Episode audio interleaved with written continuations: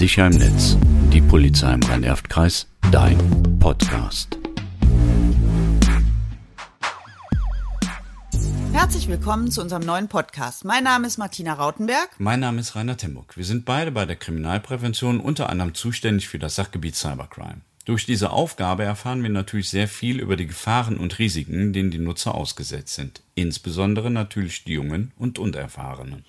Und die Nutzer werden immer jünger. Immer früher bekommen die Kinder ihr eigenes Smartphone, also neues. Früher bekam man das alte Handy der Eltern, heute bekommen die Eltern das alte Handy der Kinder. Ja, und damals kannten die Eltern halt die Handys, die sie an die Kinder weitergegeben haben und konnten so Tipps dazu geben. Das ist heute nicht mehr so. Hm. Vor ein paar Jahren war es ja so, dass die meisten Kinder ihr erstes Handy mit Eintritt in die weiterführende Schule bekamen.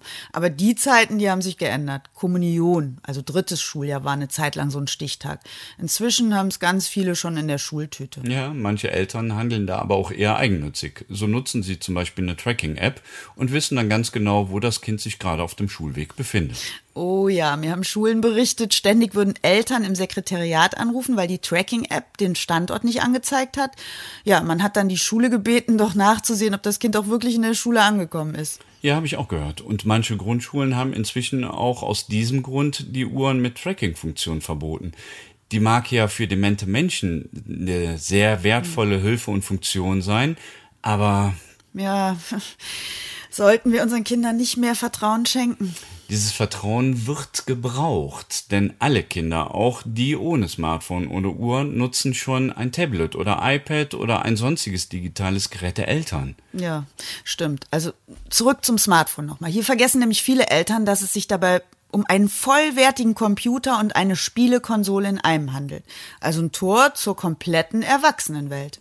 Das Smartphone wird oft unterschätzt, auch von Erwachsenen. Das Smartphone sollte aber genauso geschützt werden, also mit Firewall, Antivirensoftware und so weiter, wie der Computer, der auf dem Tisch steht. Ja, regelmäßige Updates auch ganz wichtig. Danach auch immer kontrollieren, ob die Einstellung der Privatsphäre noch aktuell ist. Und das Smartphone durch Fingerabdruckscanner oder Face ID und starke Passwörter sichern. Korrekt. Das Smartphone muss genau wie der Computer geschützt werden vor Schadsoftware, Abo-Fallen, Datenphishing und so weiter.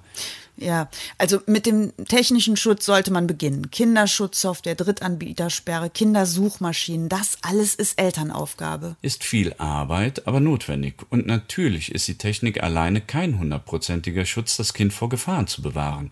Ohne Aufklärung bringt der beste Schutz eh nichts. Die Gefahr auf ungeeignete Inhalte zu stoßen bleibt. Pornografie, Extremismus, Gewalt. Ja klar, der Mensch vor dem Bildschirm ist wichtig. Der muss sich der Gefahren bewusst sein. Daher ist es Aufgabe von uns Erwachsenen, die Kinder aufzuklären. Sie müssen Bescheid wissen über Cybermobbing, Cybergrooming, Stress im Klassenchat, Urheberrecht, Recht am eigenen Bild, wie schnell man selber sich strafbar machen kann und so weiter. Ja, zu diesen und vielen anderen Themen haben wir ja schon Podcasts gemacht. Die könnten Sie sich zum Beispiel gemeinsam mit dem Kind anhören, um ins Gespräch zu kommen. Ja, auch von Lehrern werden die Podcasts gerne genutzt, wenn es zum Beispiel Probleme im Klassenchat gibt oder einfach so, um die Medienkompetenz zu stärken. Toll ist, wenn Schulen sich dafür die Zeit nehmen. Das ist uns natürlich total wichtig.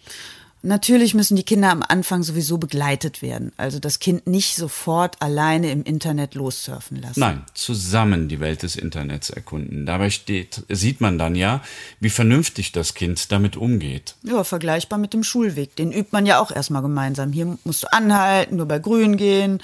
Ja, und dann irgendwann, wenn man dem Kind es zutraut, dann geht's alleine nehmen Sie Ihr Kind an die Hand und legen Sie es nicht an die digitale Leine. Was mir auch aufgefallen ist, schon junge Schüler laden sich Apps und Spiele ohne das Wissen ihrer Eltern aufs Handy. Das kann man natürlich auch einstellen, dass das nicht möglich ist, was auch sinnvoll wäre. Genauso ist es sinnvoll, das Kind beim Runterladen von Apps, Spielen und Messengern zu unterstützen dass diese nur aus vertrauenswürdigen Quellen heruntergeladen werden, dass Altersbeschränkungen eingehalten werden, sind mhm. ganz wichtige Aspekte. Oder auch die Privatsphäre-Einstellung. Mhm. Da sollte man auch unterstützen. Beispiel Instagram oder TikTok. Wenn ich das installiere, bin ich automatisch öffentlich. Und die ganze Welt kann meine Bilder und Videos sehen. Also hier immer auf Privat stellen. Das ist auch so ein Thema Datensparsamkeit. Das sollten wir den Kindern frühestmöglich vorleben und verständlich erklären. Die Kids gehen oft viel zu sorglos mit ihren Daten im Internet um. Das Netz vergisst halt nichts. Weitere mögliche Einstellungen, die schützen können, wäre es bei den Spielen, den Chat auszustellen.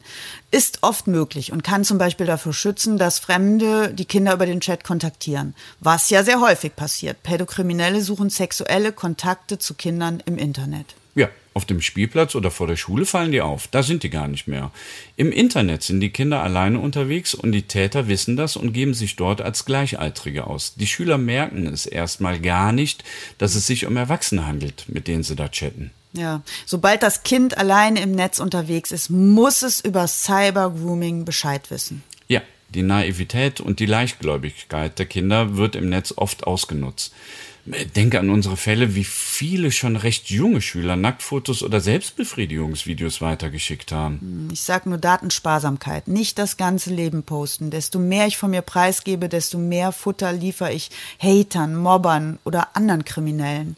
Beim Weiterschicken von Inhalten, zum Beispiel in Kettenbriefen, kann ich auch mal ganz schnell zum Täter werden, was eh im Netz ziemlich schnell gehen kann. Falsche WhatsApp-Gruppe, einer schickt kinderpornografisches Material in die Gruppe und man selber wird schnell zum Täter und kann eine Anzeige bei der Polizei bekommen. Ja, finde es echt erschreckend, wie viele Anzeigen uns von ja auch strafunmündigen Kindern schon vorliegen.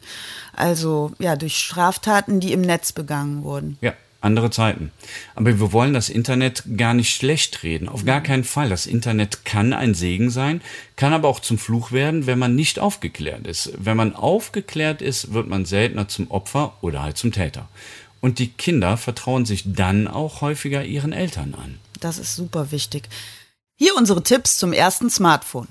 Begleiten Sie Ihre Kinder im Internet, so wie Sie es im Alltag ja auch tun. Klären Sie Ihre Kinder über Gefahren und Risiken im Internet auf. Trainieren Sie den verantwortungsvollen Umgang mit dem Internet und vereinbaren Sie konkrete Regeln und Zeiten. Sichern Sie die Geräte Ihrer Kinder durch mögliche Technik wie Kinderschutzsoftware, Kindersuchmaschinen und so weiter schützen Sie die Geräte Ihrer Kinder vor fremden Zugriffen, zum Beispiel durch Fingerabdruckscanner, Face ID und starke Passwörter. Erklären Sie, dass Passwörter auch nicht weitergegeben werden dürfen. Ausnahme sind natürlich Sie. Helfen Sie Ihren Kindern bei der Installation von Apps, Messengern oder Games und richten Sie gemeinsam die Privatsphäre ein. Besprechen Sie mit Ihrem Kind, welche Daten auf einem Smartphone gespeichert werden und welche Apps auf Daten Zugriffe haben. Leben Sie Datensparsamkeit vor und klären Sie auf, warum das so wichtig ist. Denken Sie an Ihre Aufsichtspflicht, nicht spionieren, aber schützen. Bleiben Sie mit Ihren Kindern immer im Gespräch über deren Online-Tätigkeit. Zeigen Sie Interesse. Diese Podcasts sind eine erste Orientierung zu den jeweiligen Themen. Sprechen Sie uns bei weiterem Informationsbedarf gerne ein.